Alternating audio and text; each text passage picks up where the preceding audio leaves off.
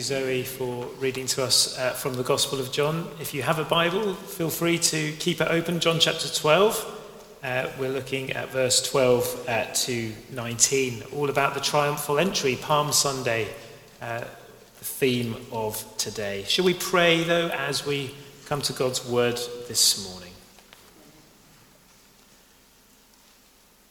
Father, we thank you, Lord, for this most holy week we thank you, Father, for the events that happened 2,000 years ago. But Lord, they are not just ancient stories to be dusted off. They are the truth and the reality of our today. That Jesus came into this world to save sinners, of whom we are all the worst. So, Father, we pray that as we come to this story and all the stories of Holy Week, may you speak to our hearts. May you teach us the way to come to the cross. And may we experience the resurrection. So open our ears to hear this morning. In Jesus' name. Amen. Amen. I wonder what uh, was going through Jesus' mind as he rode that donkey, as he came towards Jerusalem. The moment he'd been waiting for for so long had arrived.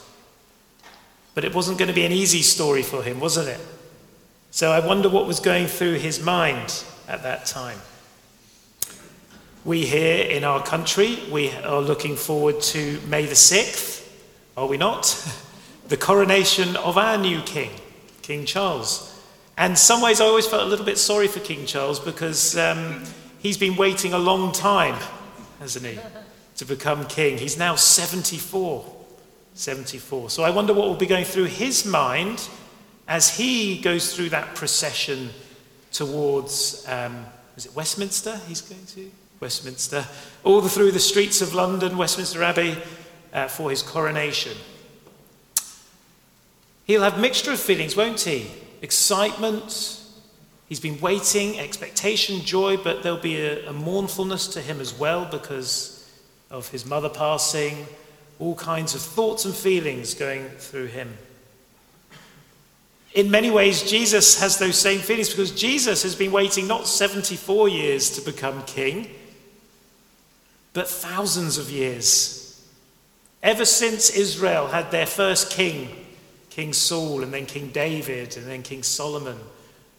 The nation of Israel has been waiting for the true king, God's king, the Messiah, to come. And you can imagine Jesus as well for those hundreds of years.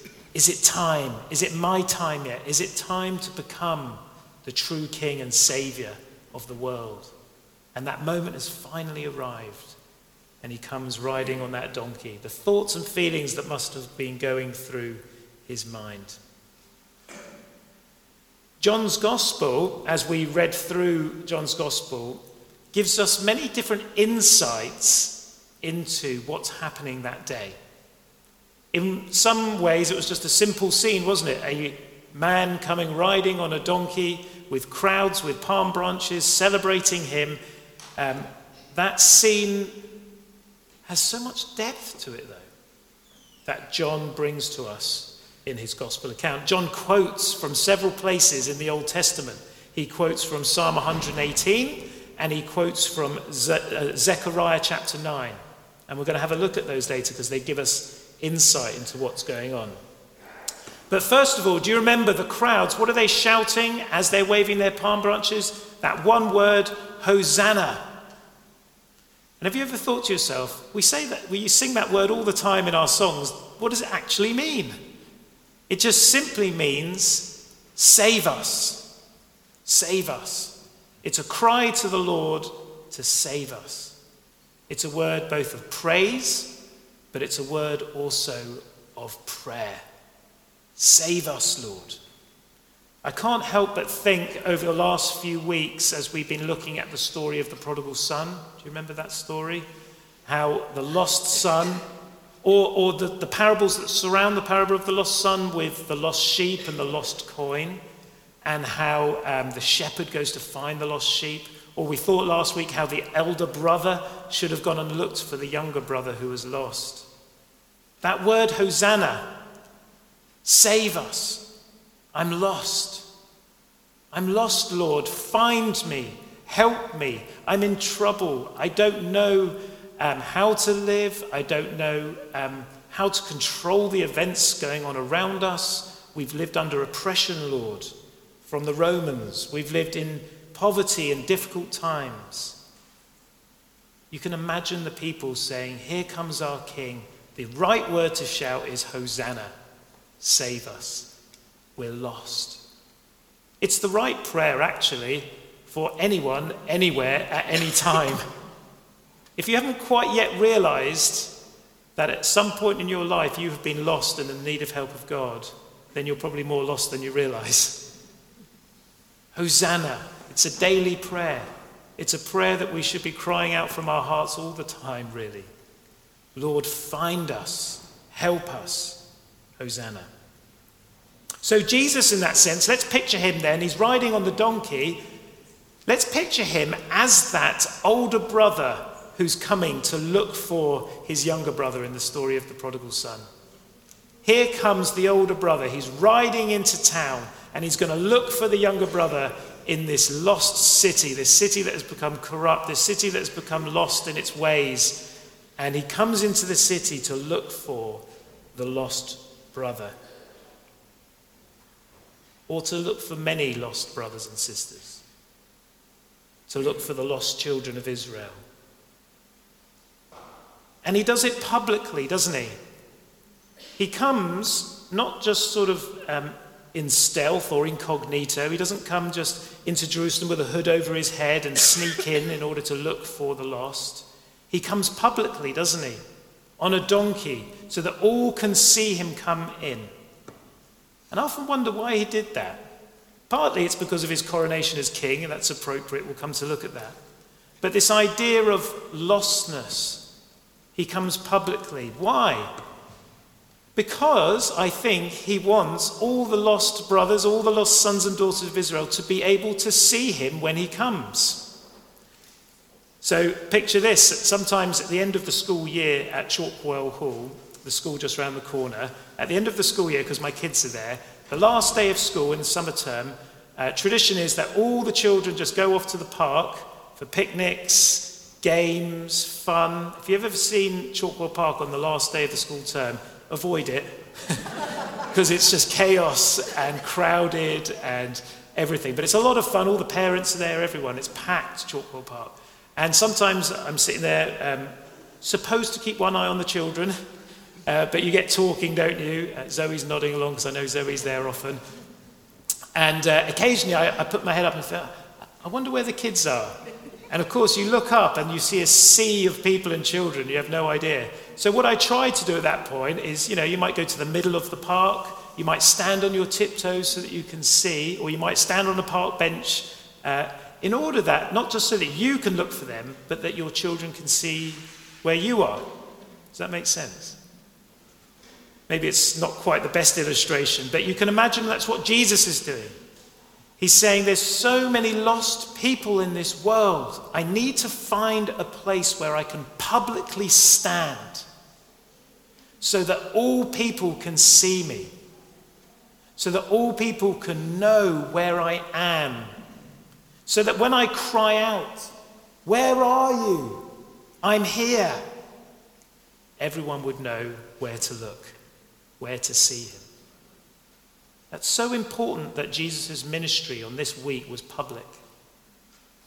Everyone knew where Jesus was that day. The Romans knew where he was. The Pharisees and the religious leaders knew where he was. The crowds knew where, where he was. Everyone did. And we too, this day, this week, we know where to look for God. So important, isn't it? So many people are hungry and thirsting and looking for answers in this world. And they're reading books and they're asking friends, they're listening to people on TV. What are the answers to life? How can I find God? How can I find meaning? And we Christians can say, God has made it obvious in the most public place. Every year at Easter, you can see him. There he is, our God, riding humbly on a donkey, hanging on a cross. There you can see him. And if you cry out, Hosanna, he will hear you and he will see you and you can see him. We know the way to the cross. So Jesus comes as the older brother. But from Psalm 118, the crowds shout, and they quote Psalm 118. They say this Blessed is he who comes in the name of the Lord. Blessed is the King of Israel. Now he's quoting, the crowds are quoting from Psalm 118. So if you have a Bible, let's do a little bit of Bible study, shall we? flip, up, uh, flip open to Psalm 118. It's on page uh, 616 in my Bible. Psalm 118. And we're going to see from this psalm how not only does Jesus coming as king, not only is he coming as the older brother, he's coming also as God's perfect sacrifice, as the sacrificial lamb who comes to save the world. Psalm 118 is a wonderful psalm. We haven't got time to read the whole thing, but there's that wonderful refrain that you can see through verses 1 to 4. That wonderful sentence His love endures forever.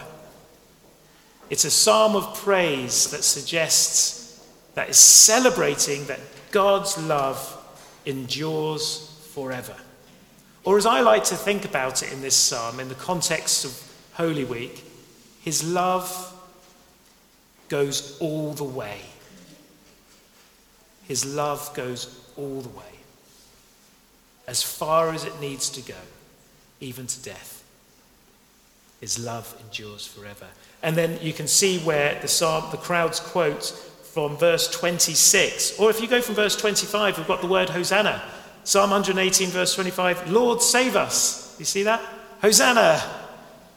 Lord, grant us success. Verse 26 Blessed is he who comes in the name of the Lord. From the house of the Lord we bless you. The Lord is God, verse 27, and he has made his light shine on us with boughs in hand. Join in the festal procession up to the horns of the altar. Isn't that an interesting verse there from verse 27? The Lord is God, and he has made his light shine on us. With boughs in hand, join in the festal procession. So that's the festal procession as they go into Jerusalem, praising him, Hosanna. But where are they supposed to go on this procession? Look, look what the psalmist says. They go riding into Jerusalem. Where to? Up to the horns of the altar. To the altar.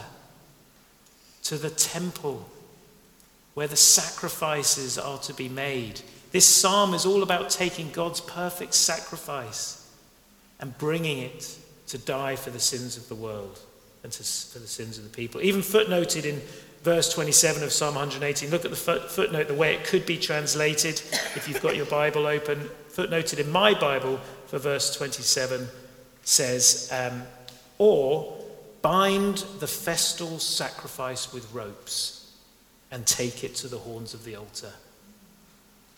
Bind the festal sacrifice with ropes. Don't they bind him, Jesus?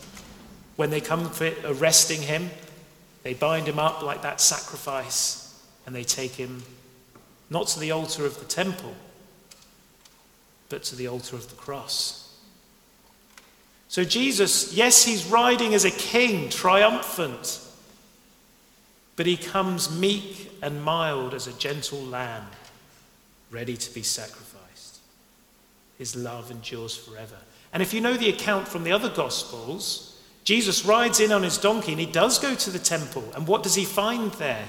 He finds the religious leaders uh, and the money changers there acting corruptly, charging the people extra money to, in order to uh, fleece them for their sacrifices and things like that. And he goes into the temple and he turns over the, ooh, turns over the tables, doesn't it? I almost turned this table over. That would have, that would have been good. There's a microphone on it. It would have gone bang. He turns over the tables. He says, This is not right. This is not how this temple of sacrifice is supposed to happen. You're exploiting the people. You're enslaving the people to a religious system that is crushing them. You're not helping them relieve their guilt and their burdens and their sin. You're ensnaring them in the corrupt ways of the world. And he's so angry, he turns the tables over.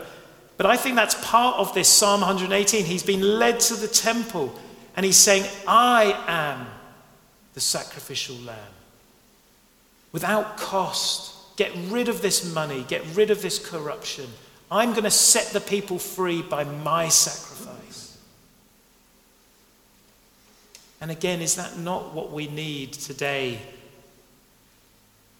Is that not what we need? We need a Savior to come who sets us free from the corrupt ways of this world that just enslave us, our own sins, the things that people get us to do and buy into in this world the things that end up just enslaving our hearts, minds, bodies into the systems of this world. We need Jesus to come and turn those tables over and say, none of that's going to help, none of that's going to work.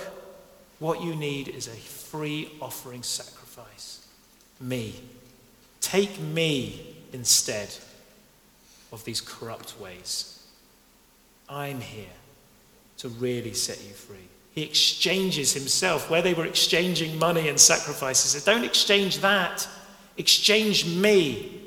I will be that debt.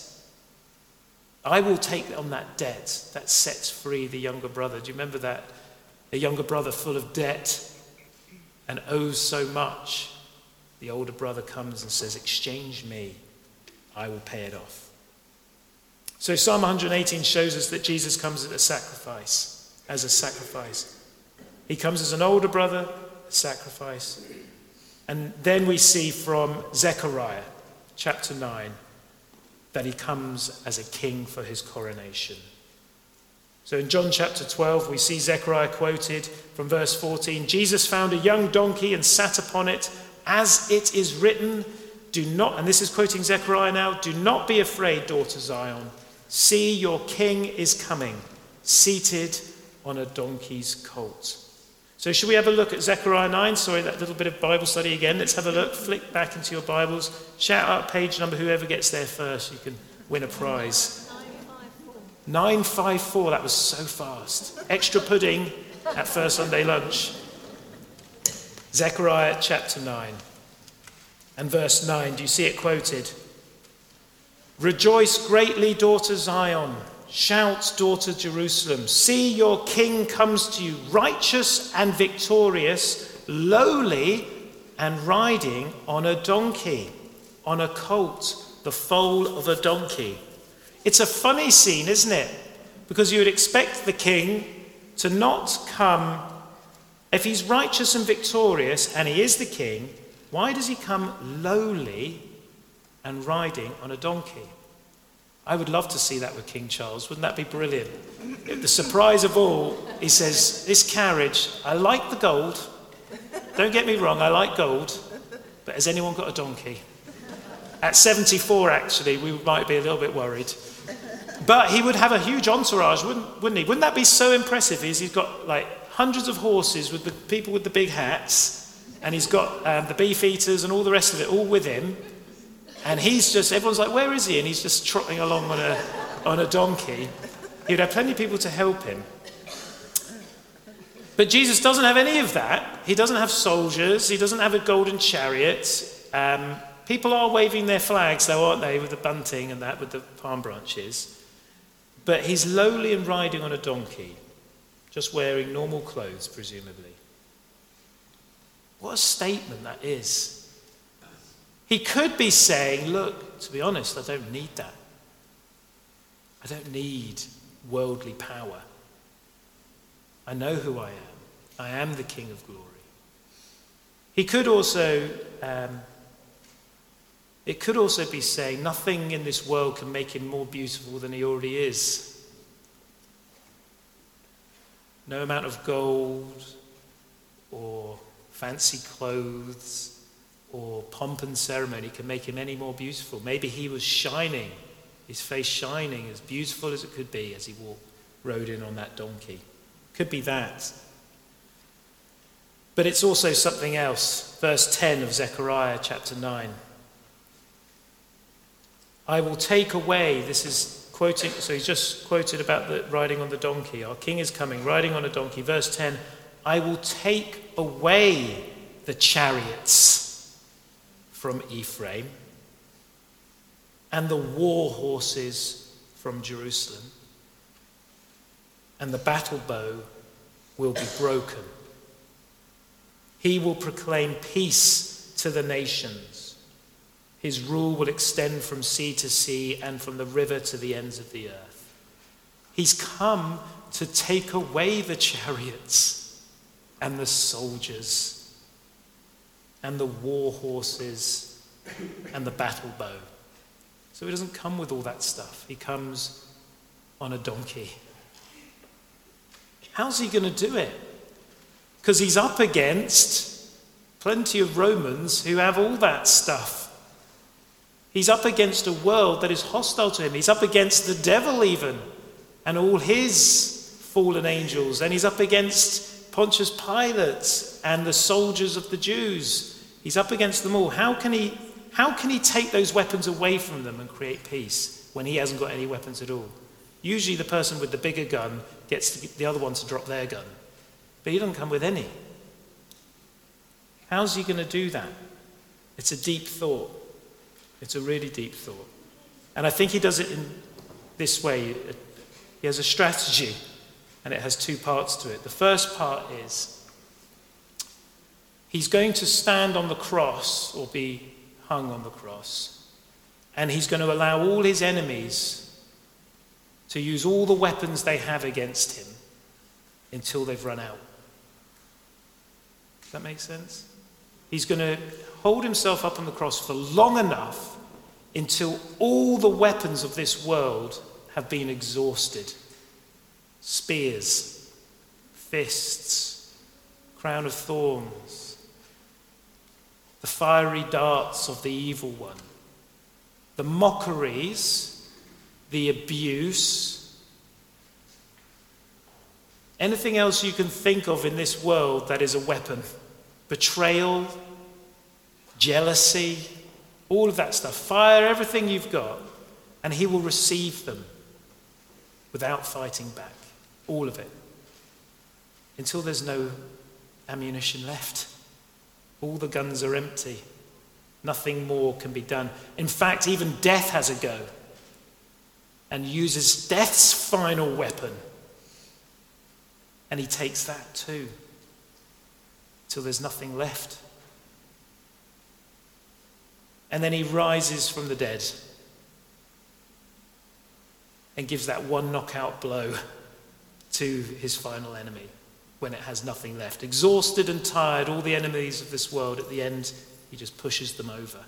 They've got nothing left. There's that wonderful verse in Colossians that says that through the cross, God has disarmed all the rulers and powers of this world, disarmed them.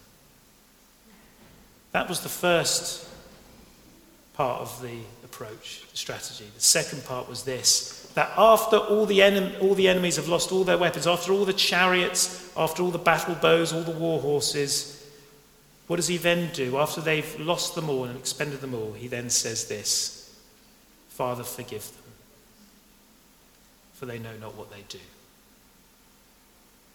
And so he ch- turns their weapons into peace. And he doesn't just cast them aside or destroy them, he offers a a hand of friendship. That's how he does it. That's how this king does it. That's why he doesn't need anything when he comes into Jerusalem. He doesn't need any weapons, he doesn't need any power or might. That's his strategy. And it's worked for countless millions of Christians throughout the age. It's worked. He brings peace. So Jesus came in that public way. He came as the older brother looking for the lost. He came as the sacrifice ready to exchange himself to set us free. He came as the king to take away all the weapons of this world and to allow us to come back to him. Finally, he came in this public way, even though it would mean a lot of trouble for him. He knew that if he came, it would mean much trouble for him. But he did it because he's not ashamed of you and he's not ashamed of me. He came in that public way to say, I've come, and he's standing in the center of the world, the center of Jerusalem, the center of the marketplaces, the center of the temple, and he says, I'm not ashamed of you, I love you. I will stand for you. I have come for you. I've come to be your king, your brother, your savior, and your friend. Here I stand for you. So, the simple question we, we all have in our lives is will we be ashamed of him? Will we be like those who slunk back into the crowds and avoided the focus? Will we be those ones who think, I can't have the limelight on me, I can't be known as a Christian with him, it's too much focus? Are you going to be those ones who ignore him or just get on with your life and say, that's all very nice, but I'm going to go a different way? Or are you prepared to not be ashamed of Jesus, even if it's going to cost, even if it means standing for him in this world? Because he's not ashamed of you. That's where we've got to meet him at the cross, at the place where he gave himself for us. We must give ourselves to him. Let's pray.